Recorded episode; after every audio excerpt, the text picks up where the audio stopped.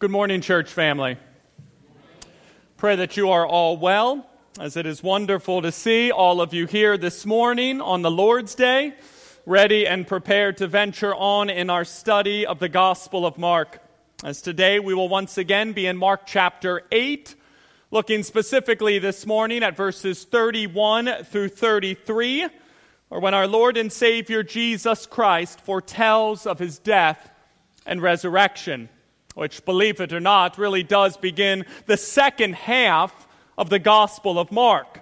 However, before we get to that this morning, church, the context here is really, really important. And thus, because of that, I just want to make sure that we all keep in mind here how the first half of the Gospel of Mark wrapped up. Whereas in Mark chapter 8, verse 22, a blind man was brought to Jesus Christ in Bethsaida. And after Jesus Christ led this aforementioned blind man by the hand out of the village in Bethsaida, he then, verse 23, spits onto this blind man's eyes and places his hands onto him. However, unlike the other healings that have taken place thus far in the Gospel of Mark, the healing of the blind man's sight, for it did not take place instantly or completely, but instead it happened gradually. And that after Jesus Christ spit on this blind man's eyes and placed his hands onto him and asked him, Do you see anything? The blind man then replied back to Jesus Christ in verse 24 by saying to him, I see people, but that they look like trees walking. To which Jesus Christ then proceeded to put his hands back onto this man's eyes a second time here, church. And this time the man's sight was restored and he was now able to see clearly. And this gradual healing of the blind man here, as we have touched on over the past two weeks, it actually serves as a parable of sorts or as an object lesson of sorts, displaying how Jesus, own disciples, would come to faith in Jesus Christ. Or to put it another way, in order to display how Jesus' own disciples would go from a non understanding of Jesus Christ to a misunderstanding of Jesus Christ to that of a complete understanding of Jesus Christ. And thus, with all that in mind, Jesus and his disciples then they head out of Bethsaida and journey northward toward a place called Caesarea Philippi. And while on the way, Jesus Christ, he then asked his disciples in verse 29, For who do you say that I am? In essence, asking them point blank, For who do you, my most trusted friends, in light of all that you have seen me do up until this point in my ministry, see, think, and believe that I, Jesus, truly am? To which the apostle Peter, he replies back to Jesus, by saying to him in verse 29 that you are the Christ.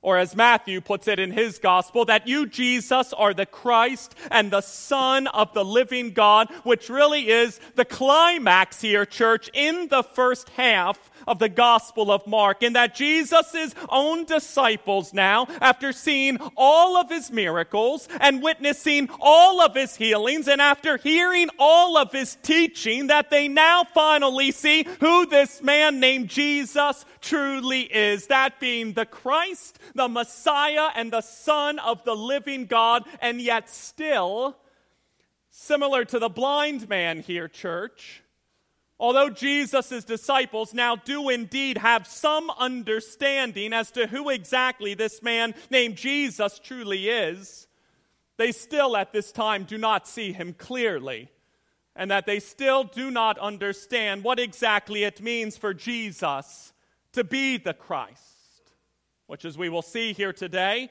and really throughout the rest of this gospel, Jesus then will begin teaching and displaying to his disciples what it means for him to be the Christ and what ultimately then he, Jesus Christ, came into this world to do. Which takes us now to our thesis statement this morning, church, or to the main theme of our sermon this morning, which is this Jesus Christ, the Son of the living God, came into this world to suffer, to be rejected, to be killed, and on the third day be raised from the dead in order to save sinners from their sins. Again, our thesis statement this morning, church, is this Jesus Christ, the Son of the living God, came into this world to suffer, to be rejected, to be killed, and on the third day be raised from the dead in order to save sinners from their sins.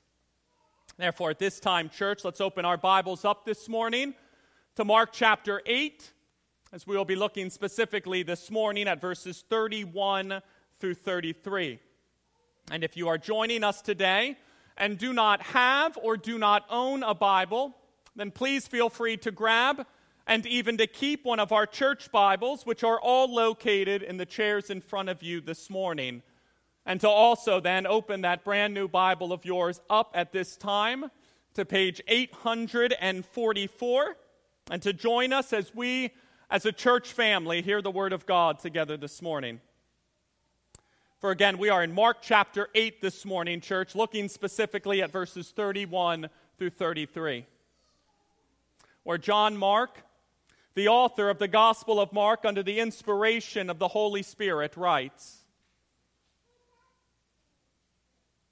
And he began to teach them that the Son of Man must suffer many things and be rejected by the elders and the chief priest and the scribes and be killed, and after three days rise again. And he said this plainly. And Peter took him aside and began to rebuke him. But turning and seeing his disciples, he rebuked Peter and said to him, Get behind me, Satan, for you are not setting your mind on the things of God, but on the things of man. Let's pray.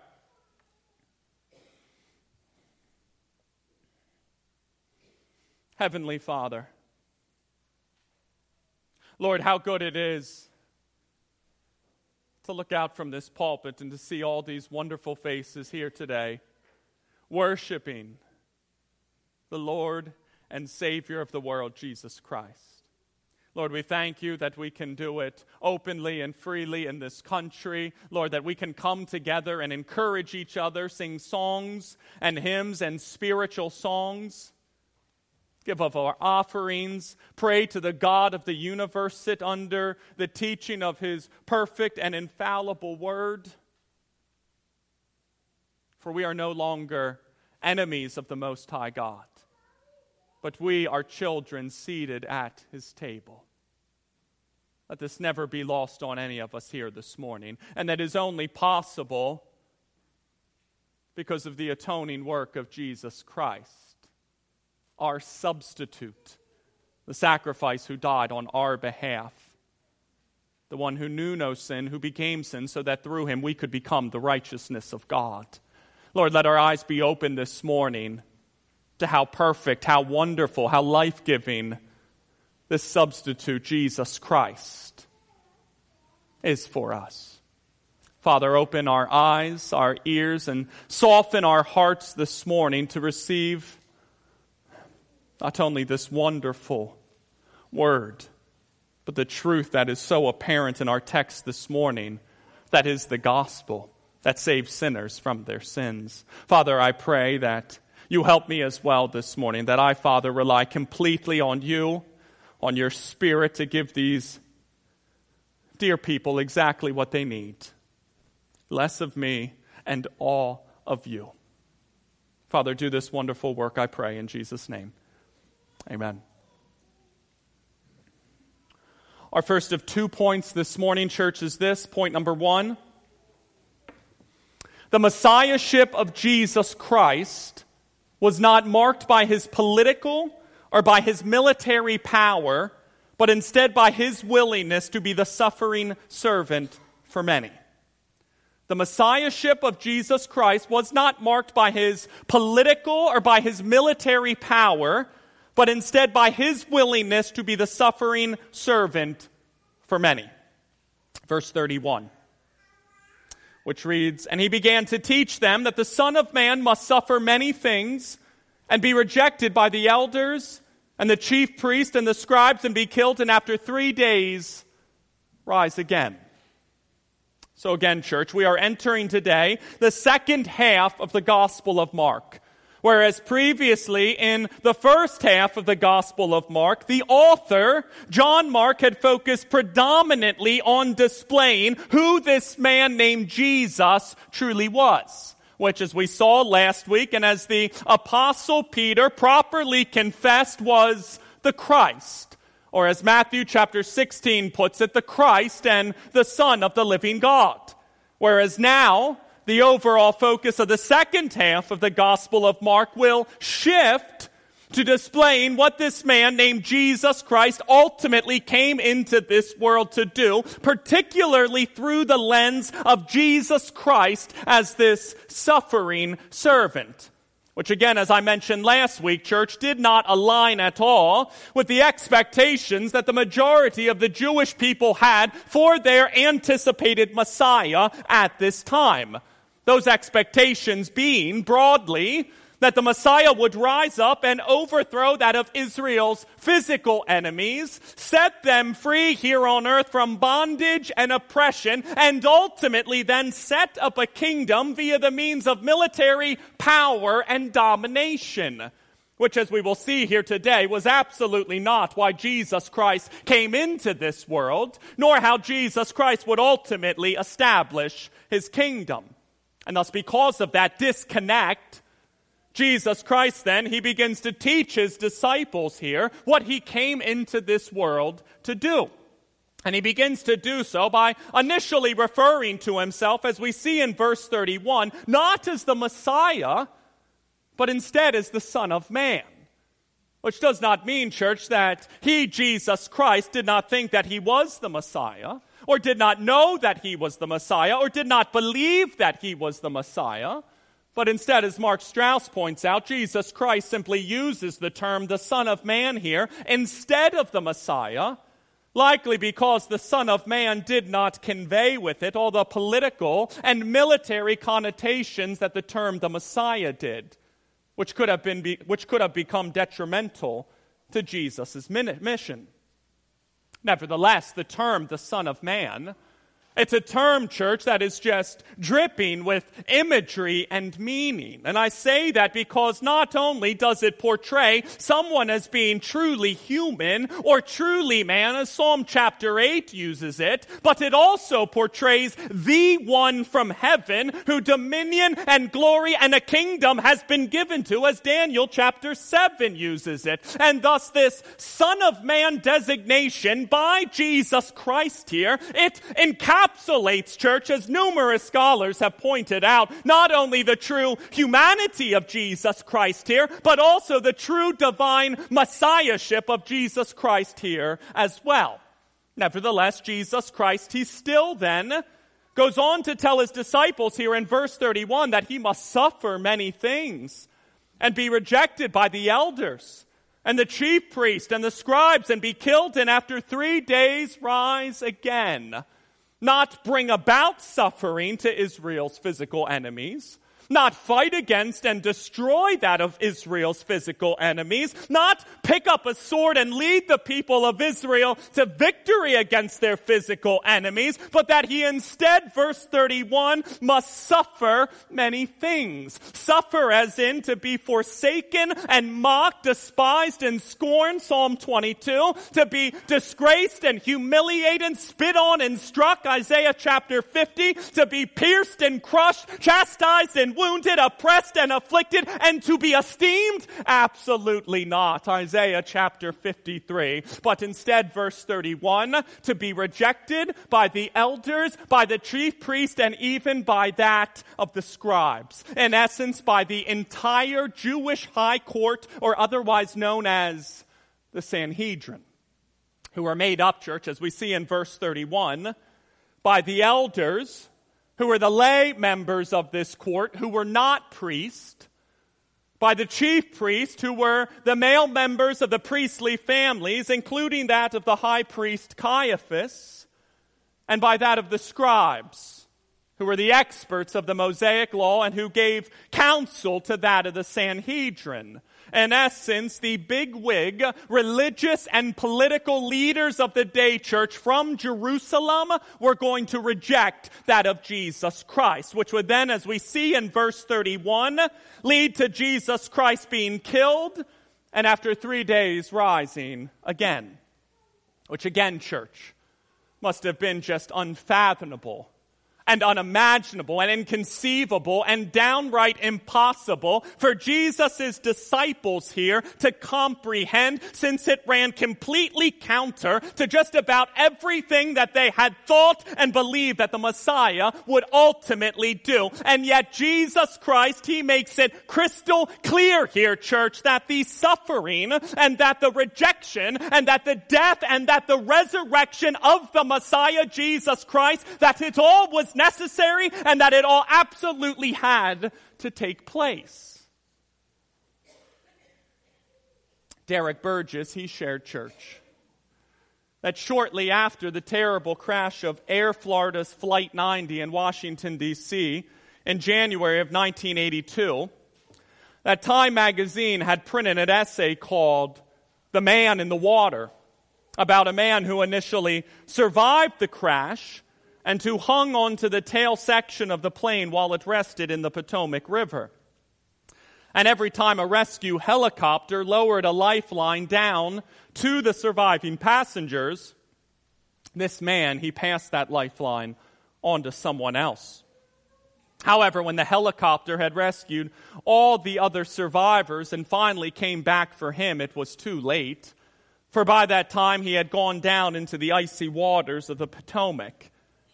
And he had to have known as he passed those numerous lifelines on to others, especially that last one, that he was giving up his chance for life. Nevertheless, he sacrificed his life and died an icy death in that river so that others could live. Similarly, church, Jesus Christ, God's Son, he gave up his life on a cross so that you and I did not have to perish, but instead could have life life that is indescribable, life that never ends, life that is everlasting. And thus, the suffering of Jesus Christ here, church, and the rejection of Jesus Christ here and the sacrificial death of Jesus Christ here and the resurrection of Jesus Christ here. It all had to take place, church, because that was how God planned to reconcile sinful man back to himself. Meaning that none of this church was God's backup plan or fallback plan, contingency plan, secondary plan. Oh no, what do I do now? People sin type of plan, but that instead it was always the will of our Lord to crush his son, to put him to grief, and to make him the sacrifice on our behalf in order to redeem us from the law, cleanse us of our sin, defeat the works of the devil, save us from his most holy wrath, and to display his love to the world. And thus, although it may be a hard truth for us to conceive, church, that Jesus Christ, the eternal Son of God, had to suffer, be rejected, killed, and after after three days rise again. Church, without the shedding of blood,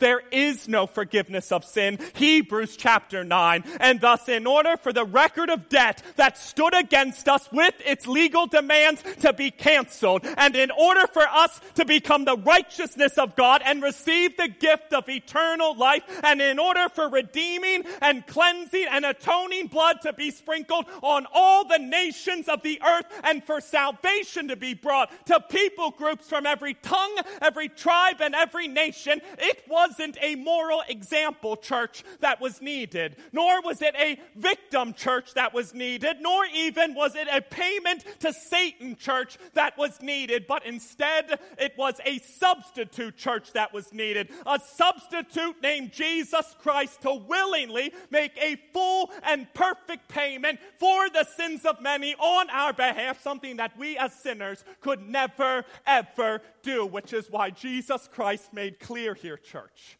that he must suffer, be rejected, killed, and after three days rise again, since it is only through the penal substitutionary atonement of Jesus Christ, the righteous for the unrighteous, that we as the children of God can be forgiven of our sins, clothed in the righteousness of Jesus Christ, and reconciled back to our God forever, which was always, church, even from the very beginning of time, how our God wanted to redeem that of his chosen people.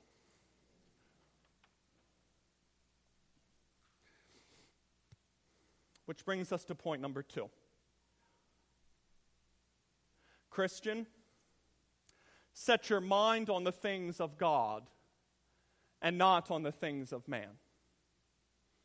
Christian, set your mind on the things of God and not on the things of man. Verses 32 and 33, which reads And he said this plainly. And Peter took him aside and began to rebuke him. But turning and seeing his disciples, he rebuked Peter and said, Get behind me, Satan, for you're not setting your mind on the things of God, but on the things of man.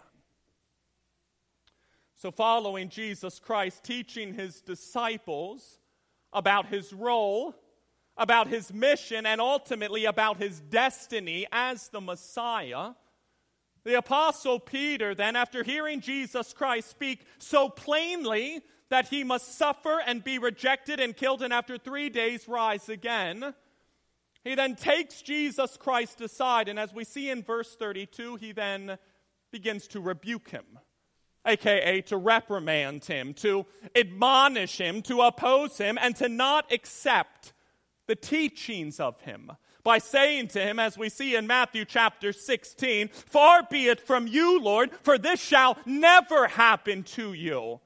Because in the mind of Simon Peter here, the triumphant Messiah was to come to power politically, was to conquer and destroy foreign enemies militarily, was to lead the people of Israel nationally, not suffer and die here on earth physically. To which Jesus Christ, he then turns and in seeing his disciples, rebukes Peter, saying to him in verse 33 Get behind me, Satan, for you are not setting your mind on the things of God, but on the things of man.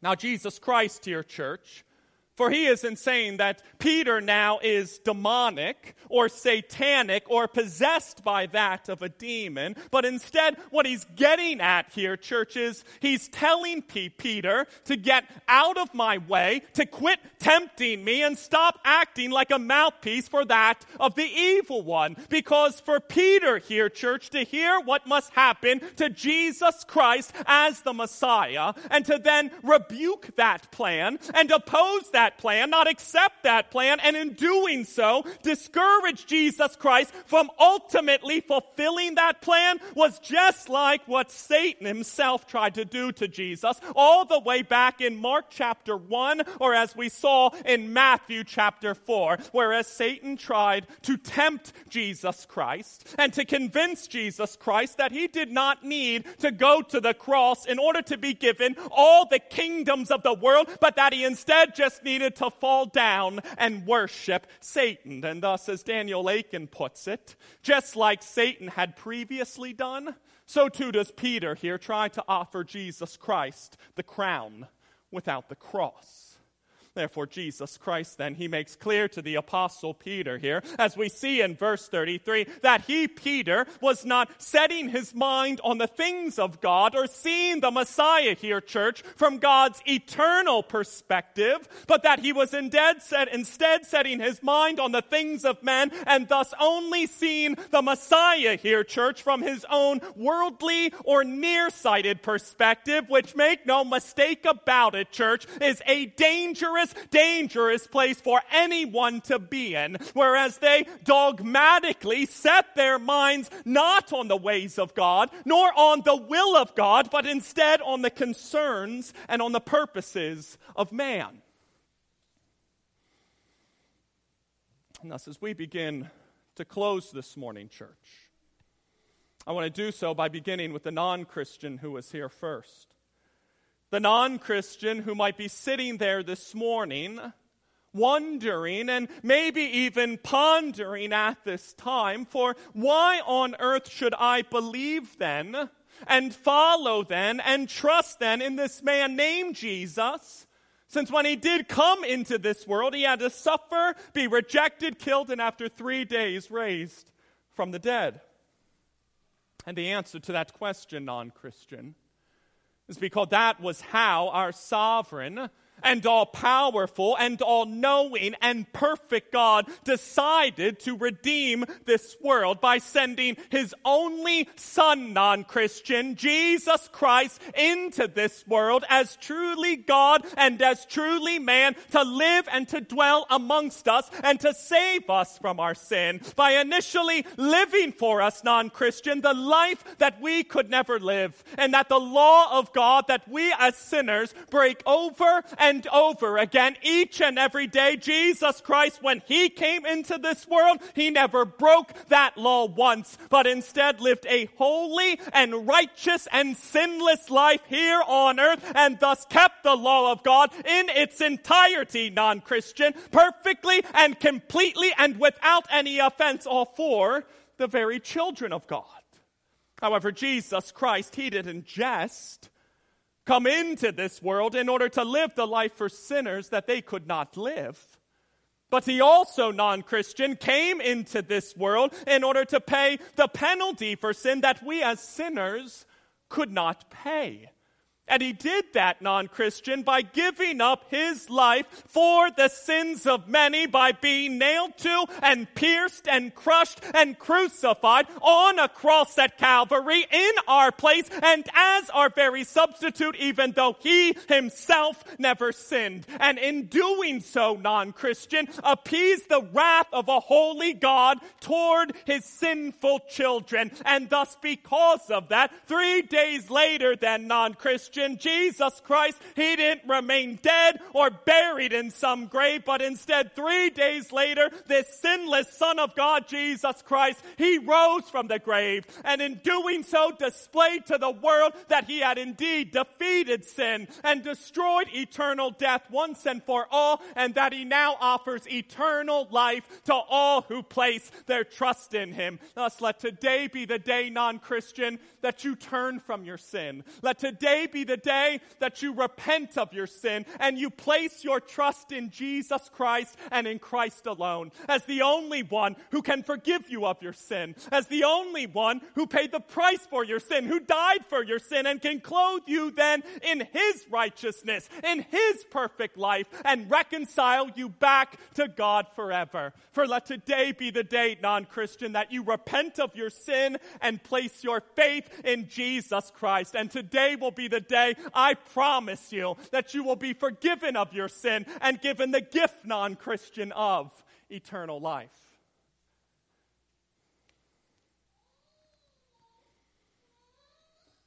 And to the Christian who is here today. Brother Christian, sister Christian, for as we close this morning, I'd like to do so in light of verse 33, or again where we saw Jesus Christ say to Peter, Get behind me, Satan, for you are not setting your mind on the things of God, but on the things of man. And Jesus Christ, he rebuked Peter so firmly here, church, because, as J.C. Ryle put it, Peter here, he actually began to think that he knew what was right and what was fitting for Jesus better than Jesus Christ actually did to the point that he actually then began to tell Jesus about a more excellent way than that of his own. Which is a pretty bold move from Peter here, is it not? Whereas the Apostle Peter, who just heard the words of Jesus Christ, and who also here clearly comprehends what Jesus Christ said the Messiah would ultimately have to endure in essence, replies back to Jesus Christ by saying to him, Look, Jesus, I hear you. And I get what you're saying. However, what you are communicating here about the Messiah for it just does not jive with my expectations of the Messiah. And thus I'm going to rebuke you here, Jesus, since I believe that I've got a better plan for you here, Jesus. And as cringeworthy as that is to think about church, for how often do we as Christians do the exact same thing to Jesus Christ? Whereas we have been told by Jesus Christ that everyone who looks at a woman with lustful intent has already committed adultery with her in his heart. And yet we say to Jesus, you know, I hear you, but I think I've got a better way of doing things, so I'm just going to lust after this woman on my computer for just a little bit, also that I don't end up really cheating on my wife or where we have been told by Jesus Christ to love our enemies and to pray for those who persecute us.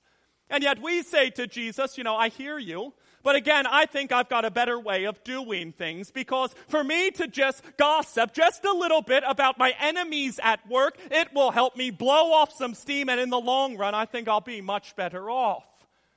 Or where we have been told by Jesus Christ that we are not to be anxious about what we are to eat or what we are to wear and yet we say to Jesus, you know, I hear you, but yet again, I still think I've got a far better plan. So I'm just going to lie and to cheat and to steal in order to make just a bit more money, also that I can pay my bills, get everything in line, and then afterward I'll get back to doing it your way.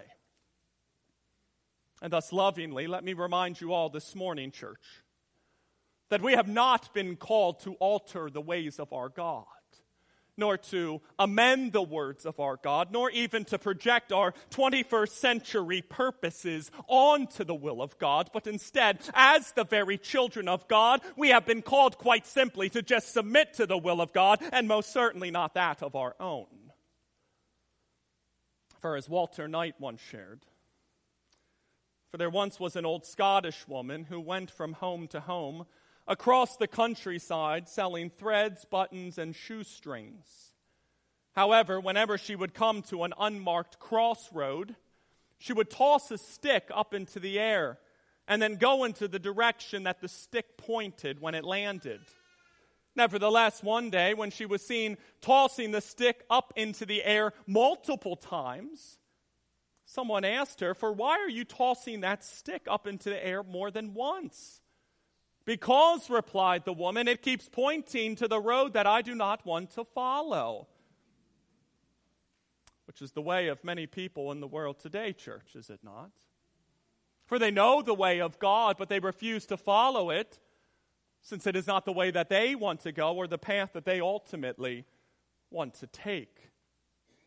For you see, brother Christian, sister Christian, for us to seek to project our will onto God or our plans onto God, or our ways, our words, our purposes, and our desires onto God so that we can conform our God into our image and into our own likeness. For that is not to worship God, but instead to worship the idol of the self. And thus, when we are tempted, church, to reject the ways of our God, or oppose the words of our God, or to not accept the perfect will of our God for our very lives, simply because they are not jiving 100% with our purposes or with our own desires at this time. Let us be quick to remember then, Christian, that our God, that his ways are perfect, that his words are true, that his testimony is trustworthy, and that his will is always good. And thus, because of that, as the late F.E. Marsh so famously put it, let our lives then forever be, Christian, set on the will of God. Nothing more,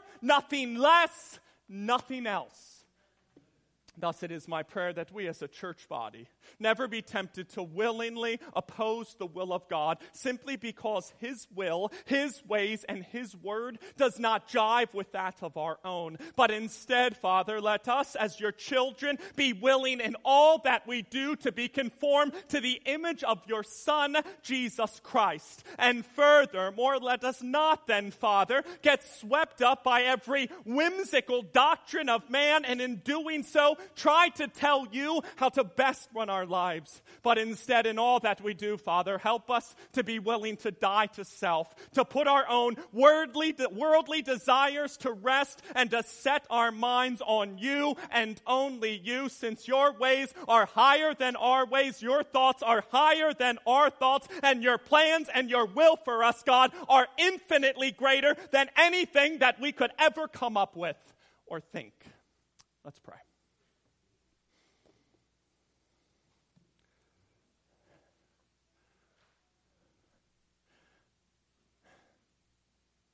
Heavenly Father, Lord, you have given us as a God who does not lie, as a God who cannot lie, your perfect word, your perfect testimony, and the only means of salvation, and the Word Himself, Jesus Christ.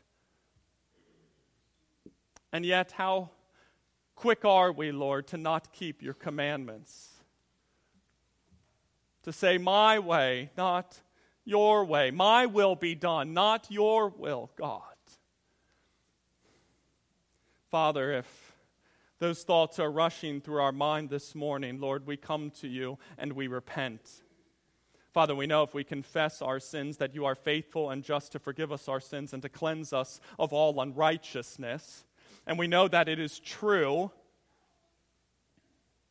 because your Son and his work on the cross and his resurrection from the grave and life everlasting by grace through by grace through faith in Jesus Christ is true. So, Father, let us cling to the truth of your word, to your testimony, and to your commandments, seeking in all that we do to follow you, your will above that of our own. Father, strengthen us for this, we pray. In Jesus' name, amen.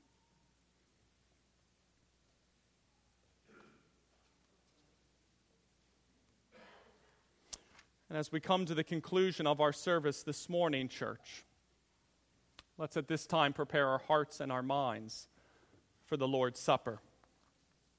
For communion is a time, church, where we as a church body remember the perfect life, death, and resurrection of Jesus Christ and the insurmountable love that God has for us. Church, it is a time that we testify our faith in the truth of the gospel of Jesus Christ to one another. And, church, it is a time that we celebrate that by faith in Jesus Christ, our salvation is secure, and that Jesus Christ will come again for his bride, the church. We here at Faith Bible Fellowship Church practice what is called open communion. Thus, we invite all believers of the gospel of Jesus Christ to partake. So, if you are walking in fellowship with God and with other believers this morning, then you are welcome to join us at the Lord's table. However, we would ask you to abstain this morning. Number one, if you are not a believer. To the non Christian, again, who is here today, welcome. And we are so glad that you joined us. And I pray that via the preaching of God's word and in hearing the gospel message this morning, that today would be the day that you come to faith and non Christian, if you have any questions about the gospel or what it means for Jesus Christ to be the only means of salvation, please see me after the service. I'll be at the door in the back and would love to chat. But if you are not a believer of the gospel this morning, we would ask you to abstain from the Lord's Supper. We'd also ask you to abstain if you are a believer at this time who is holding fast to known sin. 1 Corinthians chapter 11 verse 27 and 28 says that as Christians we are not to take communion in an unworthy manner but we are to examine ourselves before taking part in the Lord's supper. So if you are walking in unrepentant sin this morning, brother Christian, sister Christian, we'd ask you to confess and to seek forgiveness of your sin before partaking in communion with us. This morning, church, we will again be using the communion cups, which are located in the chairs in front of you. So at this time, I'll ask those who will be joining us at the Lord's table to grab a communion cup and to take a few moments to prepare your hearts and your minds for the Lord's Supper.